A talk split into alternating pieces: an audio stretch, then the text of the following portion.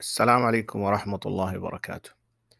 اللهم اغننا بالعلم وزينا بالحلم واكرمنا بالتقوى وجملنا بالعافية. الله يديكم ألف عافية. انتهى رمضان الله يتقبل الصيام والقيام وينعاد علينا وعليكم وكل عام والجميع بألف خير. استوقفتني آية وهذه الآية لها مدلولات ورجعت لتفسيرها وقاعد أقرأ في التفاسير. فعجبني يعني أحد التفاسير الموجودة اللي بيتكلم عن هذه الآية بزوايا مختلفة. الآية ولا تركنوا إلى الذين ظلموا فتمسكم النار وما لكم من دون الله من أولياء ثم لا تنصرون. هذه الآية في سورة هود آية 113 يعني نحن الآن كنا ما شاء الله في موسم خيرات موسم عبادات.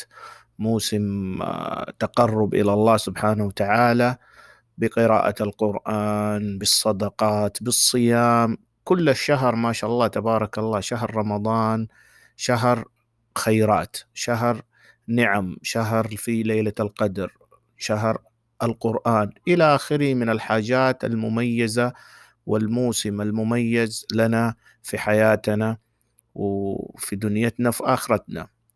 لكن لما نيجي نشوف لا تركنوا إلى الذين ظلموا. طبعا هنا بيعطينا تصور إنه في بعض الناس عندهم يعني في خلال هذه الفترة اللي هي العياد وبعد ما نخلص رمضان في تصور إنه يعني لازم إننا نحن نعمل آه، زي ما يقولوا خلاص الشياطين تفكت ويلا انبسط. أتمشى أعيد أخرج وأروح وأرجع وكل شيء. لكن هنا الله سبحانه وتعالى بيدلنا برضو ما دام مشينا في نوع من الاستقامة نوع من التوجه إلى الله سبحانه وتعالى نكمل هذا المشوار نستمر في هذا الاستقامة نستمر في هذا الطريق الجميل الطريق اللي هو دائما يكون نهاية الخير. والله سبحانه وتعالى هو اللي بيدلنا على الخير ورسولنا ورسولنا صلى الله عليه وسلم بيدلنا على هذا الخير. فلا تركنوا إلى الذين ظلموا.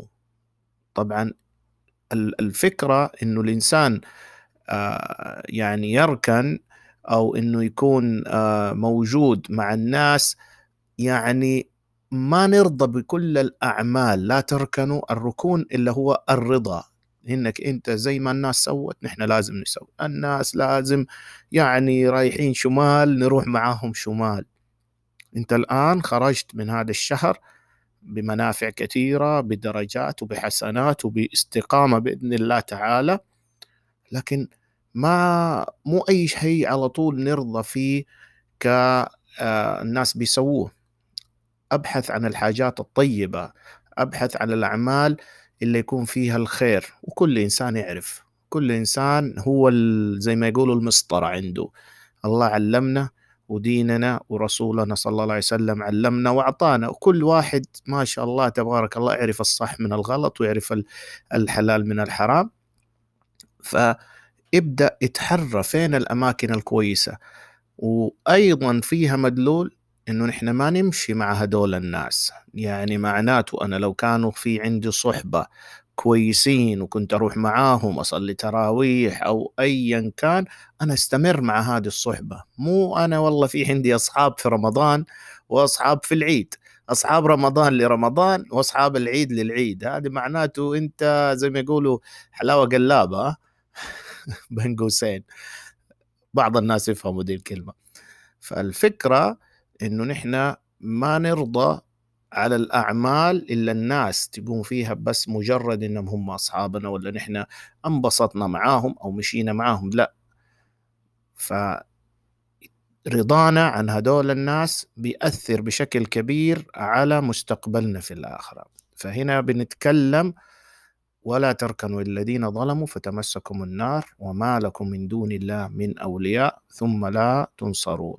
فإذا كل الكلام والخلاصة هذه نحن بنتكلم على التوجه آه، مع الناس الكويسة مع الناس الطيبة مع الناس اللي آه، حتدلنا على الخير. حبيت يعني كده أتكلم بعد رمضان. من زمان ما سجلت يعني بودكاست واليوم حابب كده أضيف هذه الحاجة إلا يعني سمع البودكاست هذا وحس إنه مو مفيد ممكن انشروا وانقلوا لي أحد الناس اللي يعرفهم. يديكم ألف عافية والسلام عليكم ورحمة الله وبركاته.